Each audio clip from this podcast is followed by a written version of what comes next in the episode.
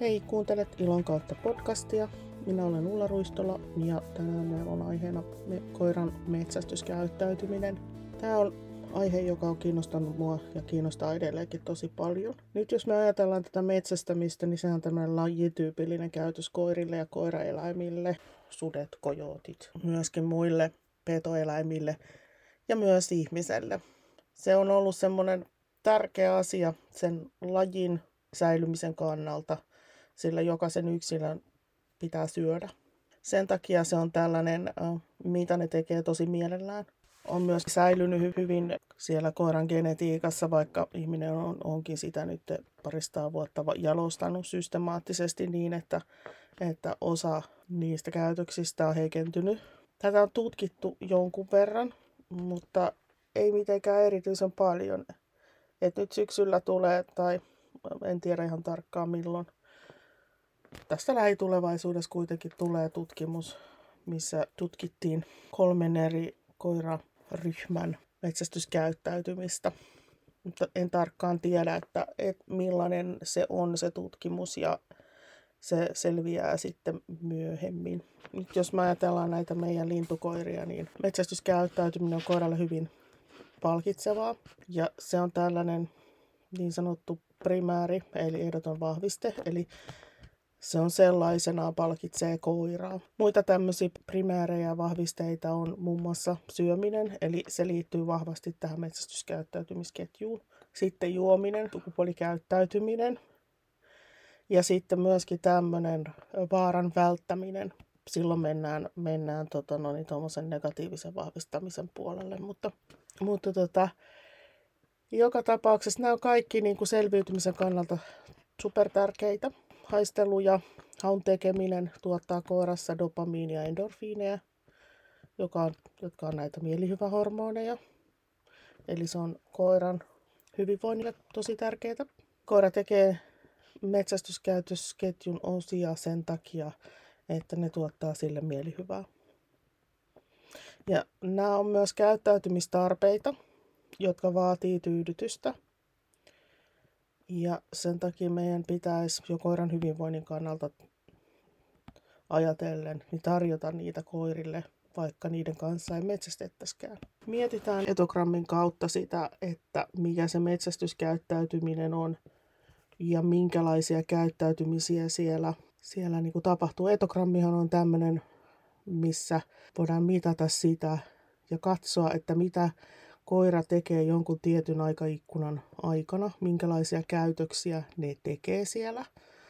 Eli me voitaisiin ottaa myöskin tämmöinen metsästystilanne tämmöisen etogrammin tekemisen pohjaksi. Kirjoitettaisiin, mitattaisiin aikaa, voitaisiin vaikka videoida ja katsoa, että minkälaisia käytöksiä se koira tekee silloin, kun se metsästää.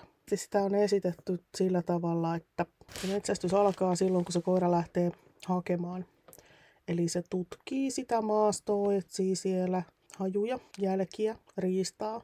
Yleensä se tapahtuu jotenkin tulta hyödyksi käyttäen ja siinä on yleensä semmoinen tietyn tyyppinen hakukuvio, eli koira kulkee kohti tuulta etsien sitä maastoa silleen että se tulee kokonaan tarkastettua. Että tämähän tämä hakutyyli, niin sehän vaihtelee rodun ja yksilön välillä ihan hirveästi. Mutta toiset on esimerkiksi paljon innostuneempia siitä jäljestämisestä ja toiset taas ihan selkeästi niin kuin palkkaantuu siitä, että ne saa tehdä sitä hakua eikä ne niinkään ehkä lähde sille jäljelle. Nyt jos me ajatellaan näitä vaikka ylösajavia koiria tai seisojia, niin niiden metsästyskäyttäytymisestä suurin osa on hakua. Voi päivän aikana jopa olla 100 prosenttia hakua, koska jos ei mitään löydy. Ja vaikka löytyisikin, niin tämmöisessä ainakin suomalaisessa luonnonriista metsästyksessä, niin, niin, niin salistilanteita ei tule kovin usein. Tällöin tämä haku on täällä niin kuin korostuneena. Ja se on myöskin susilla ja näillä muilla koiraeläimillä, niin ne tekee eniten hakua. Jos me ajatellaan vaikka noutajaa, jota, jos sitä käytetään niin rodunomaisesti sillä tavalla laukauksen jälkeen toimivana koirana, niin tämä haku on olemassa myös niillä. Eli ne usein rakastaa ihan hirveästi sitä semmoista vapaata hakemista, milloin ne päästetään niin kuin perkaamaan sitä maastoa ja tuomaan sieltä. saalista sitten pois. Nyt jos me tätä kautta ajatellaan, niin meidän pitäisi pystyä tar- tarjoamaan sille meidän koiralle myös metsästyksen ulkopuolella, tai jos on joku muun rotunen koira, niin tällaista etsimistä. Että se koira saa vapaasti etsiä jotain. Ja nythän tätä on enenevässä väärin sovellettu myöskin siellä virikkeellistämisajatuksessa. Esimerkiksi, no jos ajatellaan nyt näin, että, että jos koiralla on iso tarve etsiä, toteuttaa metsästyskäytöstä, ja se liittyy tähän ruoan hankintaan joka tapauksessa, niin sellainen helppo tapa koiraa virikkeellistää haun avulla on se, että se koira etsii jotain sieltä maastosta. Se voi olla ruokaa, se voi olla dameja, se voi olla ihmisiä, se voi olla mi- mitä nyt tahansa siellä keksiikään. Mutta nämä on erittäin hyviä virikkeitä ja, ja vaikuttaa vahvasti koiran hyvinvointiin. Joskus äh, on huomannut, että joillain koirilla niin tämä haku ylittää ikään kuin kaiken. Eli sanon, että ne on tämmöisiä autistisia tai maanisia hakijoita, joilla se haku niin kuin täyttää kaikki elämän tarkoituksen. Ja nämä voi joskus olla vähän hankalia koiria, koska niille on, niitä on vaikea saada keskeyttämään sitä hakua. Se vaatii aika paljon kouluttamista, että se koira pystyy luopumaan siitä hausta. Ja tämä näkyy tuolla treeneissäkin usein. Itse asiassa yllättävän usein nimenomaan niin, että koiralla katoo kokonaan korvat ja sitten se jatkaa vaan sitä tekemistä, mitä se oli tekemässä. Silloinkin pitääkin miettiä, että ollaanko me sitten ehkä jopa sijaiskäytöksen puolella. Et sijaiskäytöksethän on sellaisia käytöksiä, missä koira tekee jotain, mistä se tykkää helpottaakseen oloaan jossain stressaavassa tilanteessa. Ja haku on tosi, tosi, tosi tyypillinen. Koira kokee tilanteessa, että se on esimerkiksi ei ole valmis, ei pysty, ei kestä esimerkiksi niitä muita koiria siinä ympäristössä syystä tai toisesta, tai muuta, muuten vaan kokee, että tilanne on vähän jänskä, niin sitten ne saattaa heittää sille haulle kokonaan ja sitten ne ei kuuntele. Tällöin hänen kyse ei ole siitä, että että se olisi tottelematon, vaan kyse on siitä, että se ei pysty kuuntelemaan. Sitten pitää miettiä strategioita siihen, että miten se, miten se saadaan niin kuin katki hakukäyttäytyminen siellä. Mutta se on tosiaan aika jännä, se, jännä näillä, näillä, miten tärkeää se on niille ja miten, miten voimakas se on niille niin kuin tällaisena käyttäytymistarpeena ja sijaiskäytöksenä. Jos me ajatellaan, että tämä jatkuu tämä meidän käytösketju, niin seuraava vaihe on tämmöinen vaanimisvaihe. Eli koira löytää maastosta jotakin. Tämän voisi ehkä pilkkoa vielä sillä tavalla, että siellä on sekä, sekä seisonta että hiipiminen, koska tota, seisojilla näkee molempia. Ja itse asiassa pääsin tuossa keväällä tutustumaan noihin Amurin leopardikissoihin koulutuksen merkeissä – ja sitten me tehtiin ähm, etogrammia niiden syömistilanteesta tai toisen sen nuoremman syömishetkestä. Ja äh, sillä Maijalla oli aika paljon stressiä ollut sinä päivänä, niin sen takia, koska se reagoi aika voimakkaasti meihin uusiin kouluttajiin. Siinä sen ruokailutilanteessa, se oli tämmöinen virike ruokailutilanne, missä silloin oli järjestetty tämmöinen virike, virikeruokakohde sinne roikkumaan sinne puuhun, mitä se sai vaan. Ja, niin sehän lähestyi sitä hitaasti, sitten se jäi siihen pönöttämään, sitten se taas lähestyi hitaasti ja taas lähti pönöttämään sitä saaliskohdetta. Et se vaaniminen, siinä saattaa olla itse asiassa useampi käytös kuin pelkästään tuo vaaniminen. Ja tämäkin varmasti on koiralle niin kuin erittäin palkitsevaa. Se voi olla jopa niin palkitsevaa, että ne ei pysty lähtemään siitä etenemään, varsinkin jos sitä on jalostuksella oikein korostettu sinne. Mutta se saattaa myös joskus olla sijaiskäytös. Koira tekee jotain, mistä se tykkää. Et sitä voi sitten vähän pohtia, että mikäköhän siellä on meneillään. Et koira ei pysty etenemään seisonnasta avanssiin, koska se seisoo sen takia, koska se tekee sitä mieluummin kuin etenee. Tämä on aika mielenkiintoista. Toi sen Amurin leopardikissan tarkkailu sai itse asiassa mulla paljon ajatuksia siitä, että, että miten tähän stressikin voi vaikuttaa tähän vaanimiskäyttäytymiseen. Ja sitten taas toisilla roduilla niin vaaniminen voi olla niin kuin olematonta, mutta olen esimerkiksi nähnyt panieleita, joilla on tämmöinen lyhyt osoittaminen, missä ne hetken aikaa osoittaa saaliin suuntaan ja sitten vasta lähtee nostamaan, että se ei pelkästään niin kuin koske seisojia, vaan sitä on muillakin roduilla. Vaikkei sitä ehkä jalostuksella niin, niin sinne vaalittukaan. Sitten tämä käytös näkyy myös paimenkoirilla. Esimerkiksi border collieilla, kun ne, ne vaanii niitä lampaitaan. Tai sitten esimerkiksi Saksan paimenkoirilla, kun ne lähestyy, lähestyy sitä maalimiestä. Eli vaanii, vaanii sitä ja ottaa sitä lupaa lähteä sinne.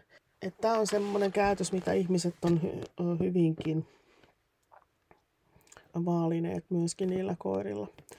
Ja tämä on aika hauskasti saatavissa aikaiseksi myös just esimerkiksi panierilla sillä tavalla, että lähestytään yhdessä niin kuin saalista tai jotain etupalkkaa, että siellä edessä on joku tällainen pallo vaikka, mistä koira tykkää, niin sitten kun lähestytään yhtäkkiä huomataankin, että se koira rupeaa hidastamaan, hidastamaan tota, mm, kävelyään ja sitten näkee selvästi, että no niin, no nyt se, nyt se lähti pönöttämään. Että olisikin mielenkiintoista kokeilla, että kuinka pitkälle sen pystyisi kouluttamaan. En ole, en ole tehnyt sellaista. Tämähän on ihan hirveän kiinnostava aihe tämä vaaniminen. Ja sitten just se, vielä se, että, että miten se koira vaanii, kuinka kaukana se vaanii, kuinka paljon siinä on sitä, sitä niin kuin ikään kuin hiipimistä ja kuinka paljon siellä on sitä pönöttämistä. Ja näin, kuinka helposti se lähtee siitä etenemään, niin kuin, että vaihtaa siihen seuraavaan vaiheeseen – ja se seuraava vaihe tässä kohtaa onkin aika jännä juttu. Se on nimittäin tämä jahtaaminen. Eli kun koira, koiraeläin vaihtaa niin kuin vaanimiskäytöksestä tavoittelemiseen, että ne lähtee tavoittelemaan sitä saalista. Siellä pitää olla siis motivaatio siihen tarttumiseen. Tai hyvin usein on, mutta ei aina olekaan. Et sekin olisi kauhean jännä, niin kuin, että jos joku sitä oikeasti tutkisi sitä asiaa, että mitä siellä tapahtuu. Että kun mä oon huomannut sen, että joillain koirilla on, on niin selkeä, vahva jar, jahtaamistarve, mutta sitten niitä ei kiinnostakaan se mahdollinen saalis siellä, siellä sen äh, niin kuin jahtaamisen päässä. Eli esimerkiksi koira saa luvan lähteä noustamaan ja lähtee hyvin avanssiin ja tulee riistalle ja riista lähtee liikkeelle ja kun sitten koira lähtee perään. Ja sitten jos se lintu ammutaankin sille koiralle, niin se, se on, tota, se on semmoinen antikliimaksi sille koiralle. Että se ei halukkaan tarttua siihen. Eli sitten se haluaakin lähteä metsästämään uudestaan uutta seisottavaa, eikä noutaa sitä, sitä lintua. Se, mi, mi, mikä täällä on niin korostunut selkeästi niin kuin, kun on katsonut varmasti satoja koiria näissä ristatilanteissa, ei ehkä enemmänkin, niin, niin että kuinka erilaisia ne on ja kuinka erilaiset asiat ne niin kuin motivoi niitä ja kuinka erilaisia vahvuuksia niillä on näissä eri käytöksissä.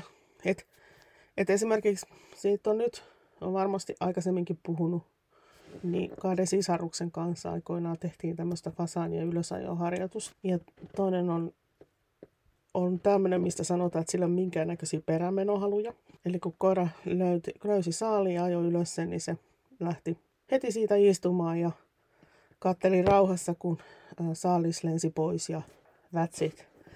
Ja sitten velipoika, niin maailman rajuin ylösajo ja sitten suoraan liinan mitan verran perään ja eikä ollut unohtanut vielä kymmenessäkään minuutissa, että mihin suuntaan se lintu lensi. Eli, eli siellä on niin kuin käyttäytymiset on eri vahvuuksia eri koirilla, vaikka ne on samaa sukua. Että jahtaaminen kiinnostaa itteeni aika paljon, kun se on semmoinen, missä usein on isoja haasteita ohjaajilla, että niiden on vaikea opettaa pysähtymään. Että mikä, mikä siellä toimii milläkin koiralla niin kun, ja miten se, miten se genetiikka siellä oikeastaan menee. Et kun kuitenkin, jotta me saadaan se saalis ylös, niin sillä koiralla täytyy olla joku motivaatio lähteä tavoittelemaan sitä saalista. Mutta mikä siellä on sitten se, mikä aiheuttaa sille koiralle sen, että ei sillä olekaan tarvetta mennä, semmoista tarvetta mennä sinne sen linnun perään tai rusakon perään. Ja mikä taas aiheuttaa toisella sitten sen, että kun heti kun saalis lähtee niin tikkana perään sinne. Tosiaan voivat olla vaikka ihan sisaruksia keskenään. Sitä aina, aina on vähän semmoinen suu auki välillä katsoa, että kuinka tässä tällä, ja tällä tavalla kävi, että vaikka olisi kuinka koulutettu, niin voidaan tulla semmoiseen tilanteeseen tai jaa, että pitää kouluttaa lisää, koska täällä on näin raju tämä peräänmenotaipumus tai jahtaamiskäytös vai miksi sitä sitten kutsuisi. Jahtaamiskäytökseksi sitä tieteen mukaan kutsutaan. Mutta että tosiaan, jos ajatellaan sitä koiraeläintä, niin, niin, niin, ja sitä sen syömistä, niin se, että se koira tai susiha saa sen kiinni, niin on tosi tärkeää.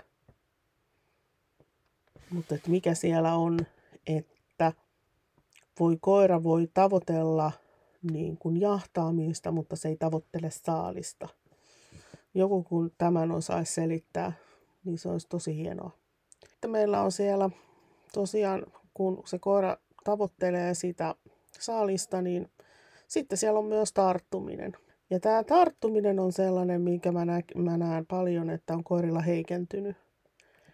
Eli ei olekaan tämmöistä spontaania tarttumista, vaan se tarttuminen pitää aikaan saada – eri roduilla ja yksilöillä on tosi erilaisia tapoja tarttua ja se halukkuus siihen tarttumiseen on hyvin erilainen. Näkisin, että tässä on jalostuksella niin kuin iso merkitys. Kuinka paljon siellä on valittu jalostukseen tämmöisiä niin sanottuja spontaaninoutajia ja kuinka paljon siellä on valittu esimerkiksi jalostuksen sellaisia, joilla on koirille tehty nouto vaikka pakkonoudolla – Itellä on ollut siis kunnia omistaa useampikin tämmöinen spontaaninoutaja. Eli sellainen, jolla on ollut niin kuin luontainen halu heti tarttua saaliiseen ja kantaa sitä. Eli kun koira tarttuu, niin siitä saattaa sitten seurata kantaminen, mitkä on molemmat todella tärkeitä niin kuin sen noutamisen kannalta. Jos ei ole tarttumista eikä halua kantaa, niin silloin mä melkein sanoisin, että me on pikkasen epäonnistu jalostamisessa, jos tavoite on jalostaa lintukoiria, jotka toimii tehtävässään. Koska se on työläs rakentaa sellaisille koirille kunnollinen nouto, jolta puuttuu halu tarttua. Pitäisi paljon miettiä siellä jalostuksessa. Esimerkiksi näistä omista asiakkaiden roduista, jotka on ollut hyviä tarttumaan, niin siellä on esimerkiksi terrierit, todella hyviä.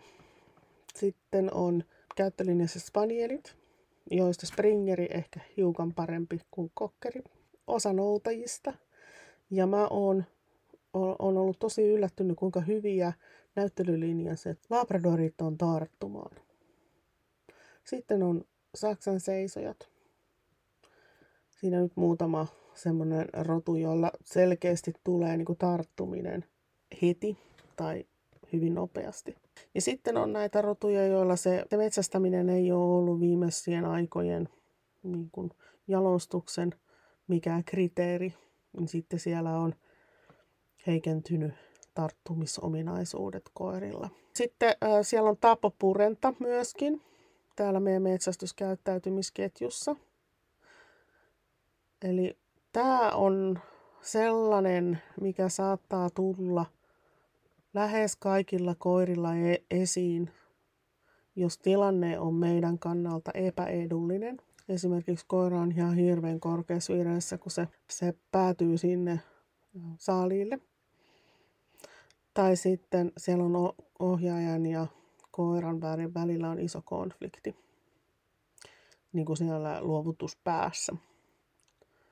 Ja toiset rodut on, niillä on siis helpommin tulee esille tappopurenta kuin toisilla. Eli tyypillisesti niin kuin terrierit ja vaikka nämä mannermaiset seisojat, koska siellä on arvostettu aika monella rodulla myöskin tämmöistä petokovuutta.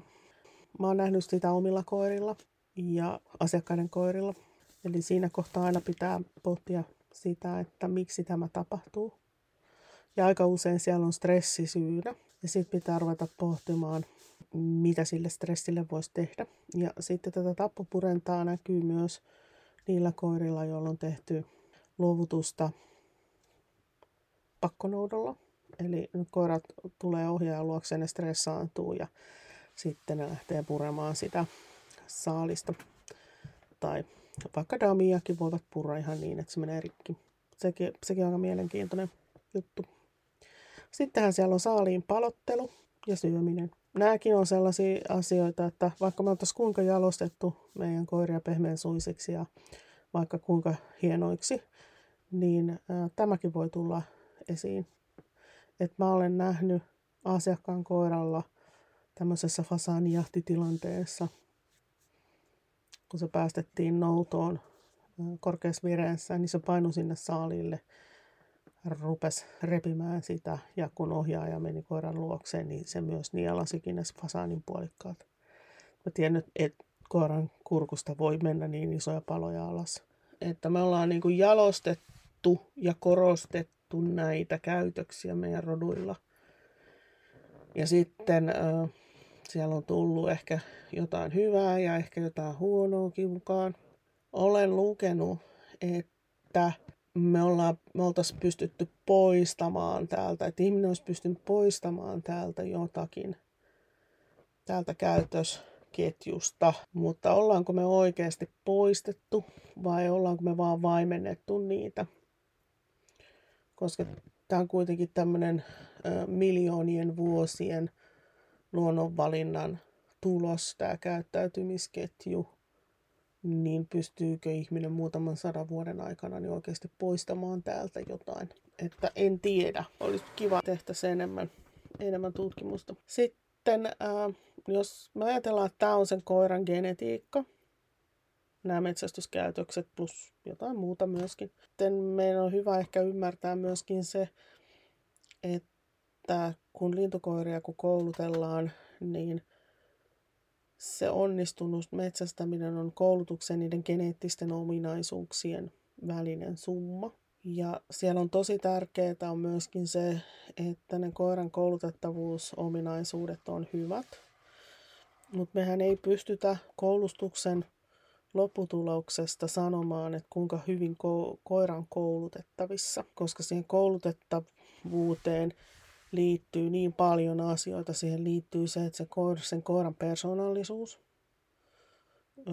minkälaiset sen koiran kognitiiviset ominaisuudet on, minkälaiset kognitiiviset ominaisuudet on ohjaajalla, minkälaiset resurssit ohjaajalla on, kuinka sitkeä ohjaaja on, kuinka kilpailuhenkinen ohjaaja on? Ja näin. Olisi hyvä, että niin me, meidän metsästyskoirilla myös pohditaan sitä koulutettavuusaspektia. Ja nythän meillä on siis Suomessa sikäli hyvä, että meillä on oikeasti tällainen testi, millä voidaan tutkia koiran koulutettavuutta, ja se on se Smart Dogin kognitiotesti. Ja minusta on tosi hienoa, että Labradori kasvattajat varsinkin on ottanut sen käyttöönsä. Siellä on paljon, paljon on testattu nuoria labradoreja ja siellä kyllä saadaan haarukoitua aika isoja kierroja niihin. Mutta tosiaan kun me koulutellaan sitä koiraa, niin meidän pitäisi ymmärtää, että siellä on tosiaan nämä geneettiset metsästyskäytökset ja sitten siellä on ne koulutettavat käytökset. Niitä on pysähtyminen esimerkiksi.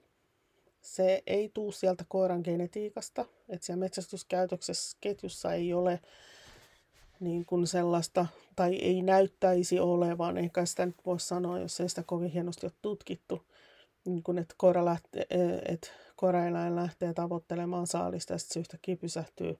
Joillain koirilla on niin hyvä itsehillintä ja ne ei tavoittele sitä jahtaamista samalla tavalla kuin toiset. Mutta että niillä olisi luontaisesti tämmöinen pysähtymiskäytös ilman minkäännäköistä koulutusta ja se myös säilyisi sen koko koiran käyttö iän melko epätodennäköistä ky- kyllä. Sitten siellä on tämä noudon luovutus. Et useinhan näillä varsinkin näillä metsästyksen jalostetuilla roduilla, niin niillä on niin, kuin niin vahva tarttuminen ja kantaminen, että perusnoudon opettamisessa ei tarvi opettaa muuta kuin luovutus. Ja sitten on tietysti nostolupa, eli äh, tämä seisojilla käytetty niin sanottu avanssivihje, Eli kun koira seisoo, niin se lähtee, lähtee luvasta sitten nostamaan sitä lintua. Ja tämä on koulutettava kanssa sillä tavalla, että se koira suhtautuu siihen tosi optimistisesti. Koska seisojilla siellä on, isot luonnonvoimat ikään kuin meneillään, että siellä on jarrun, jarrun ja kaasun välinen tasapaino on herkkä ja sitten saattaa tulla liikaa kaasua tai liikaa jarrua. Sitten tiedottaminen on myöskin sellainen, mikä seisojilla pitää vahvistaa sinne, että koira pystyy luopumaan seisonnasta ja tulemaan tiedottamaan. Ja sitten spanieleilla tämä, tämä lähellä pysyminen, että mikään ei ole niin helppoa kuin spanielihaun laajentaminen. Ja sitten kun se on laajennettu, niin se on vaikea saada sille kivasti supistumaan niin, että se pystyisi, pysyisi siinä haulikkohollilla. Et nämä ei, ei sinne synny ihan itsestään, vaan ne on koulutettavia ja sitten on myöskin täysin ylläpidettäviä asioita. Ja sen koiran pitäisi pystyä vaihtamaan edes takaisin metsästyskäytöksen ja koulutetun käytöksen välillä. Tämä vaatii hyvää kouluttamista ja sitten myöskin koiralta semmoisia psyykkisiä ominaisuuksia, että se pystyy olemaan joustava ja myös luopumaan. Kannattaa pohtia näitä ja katella niitä sitä omaa koiraa ja mitä se tekee, kun se metsästää ja miten se niin kuin, toimii erilaisissa tilanteissa silleen neutraalisti.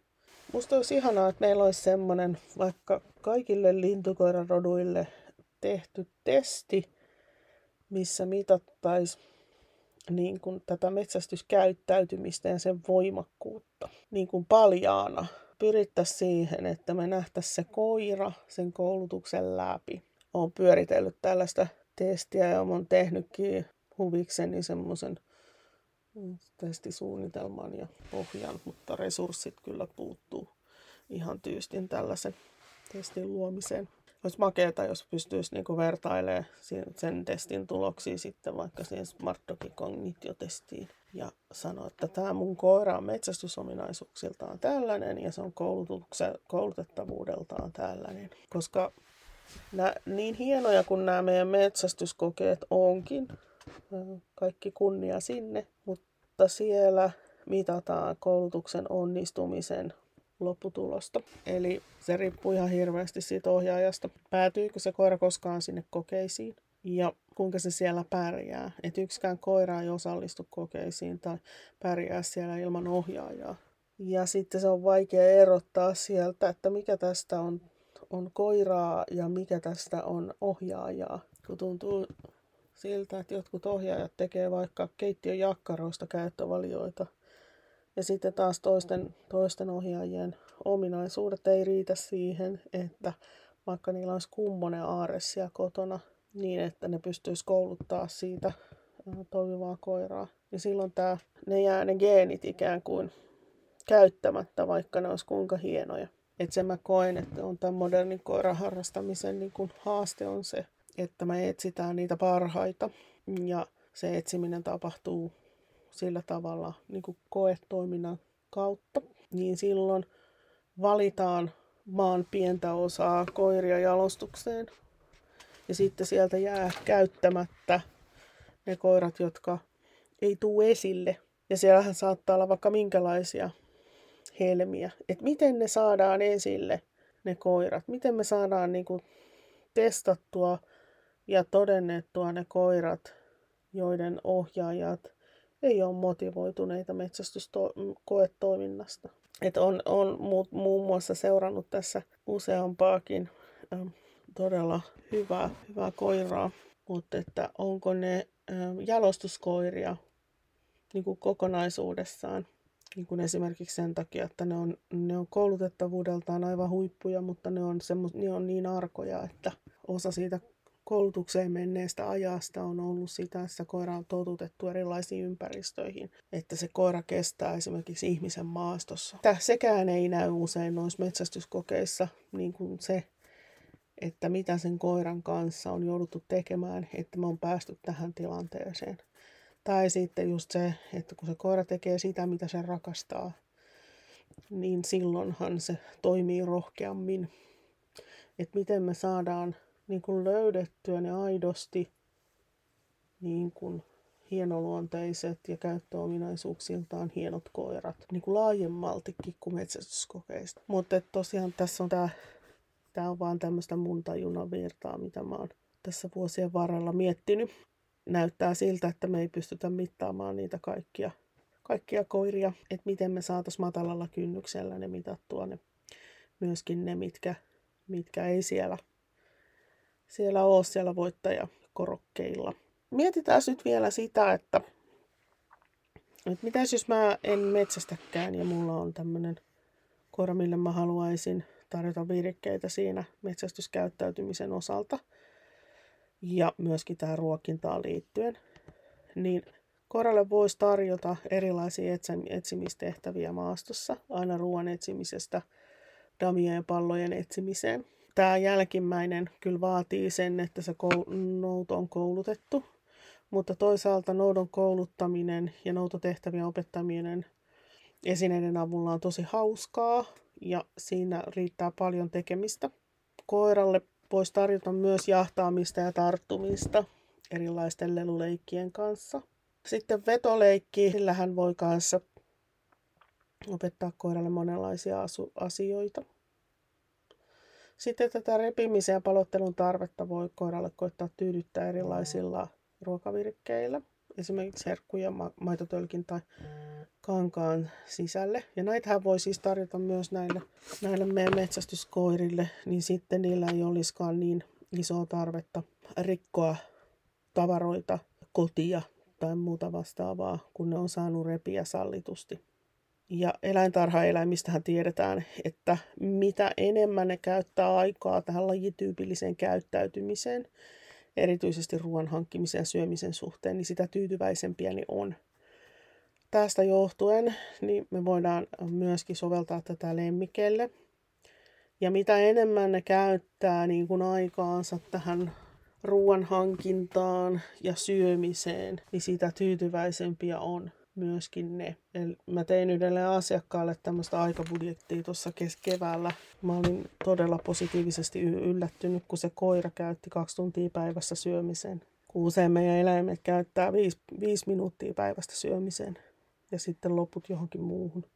Tämä oli tällaista tajunnan virtaa ja olisipa kiva tietää, minkälaisia havaintoja te olette siellä omilla koirilla nähneet, että voitte vaikka laittaa viestiä siitä sitten vaikka mulle esimerkiksi kotisivujen kautta www.koiraharrastaja.fi, niin siellä on tämmöinen ota yhteyttä lomake. Pitemmittä puheitta. Nähdään ja kuullaan. Se on moro.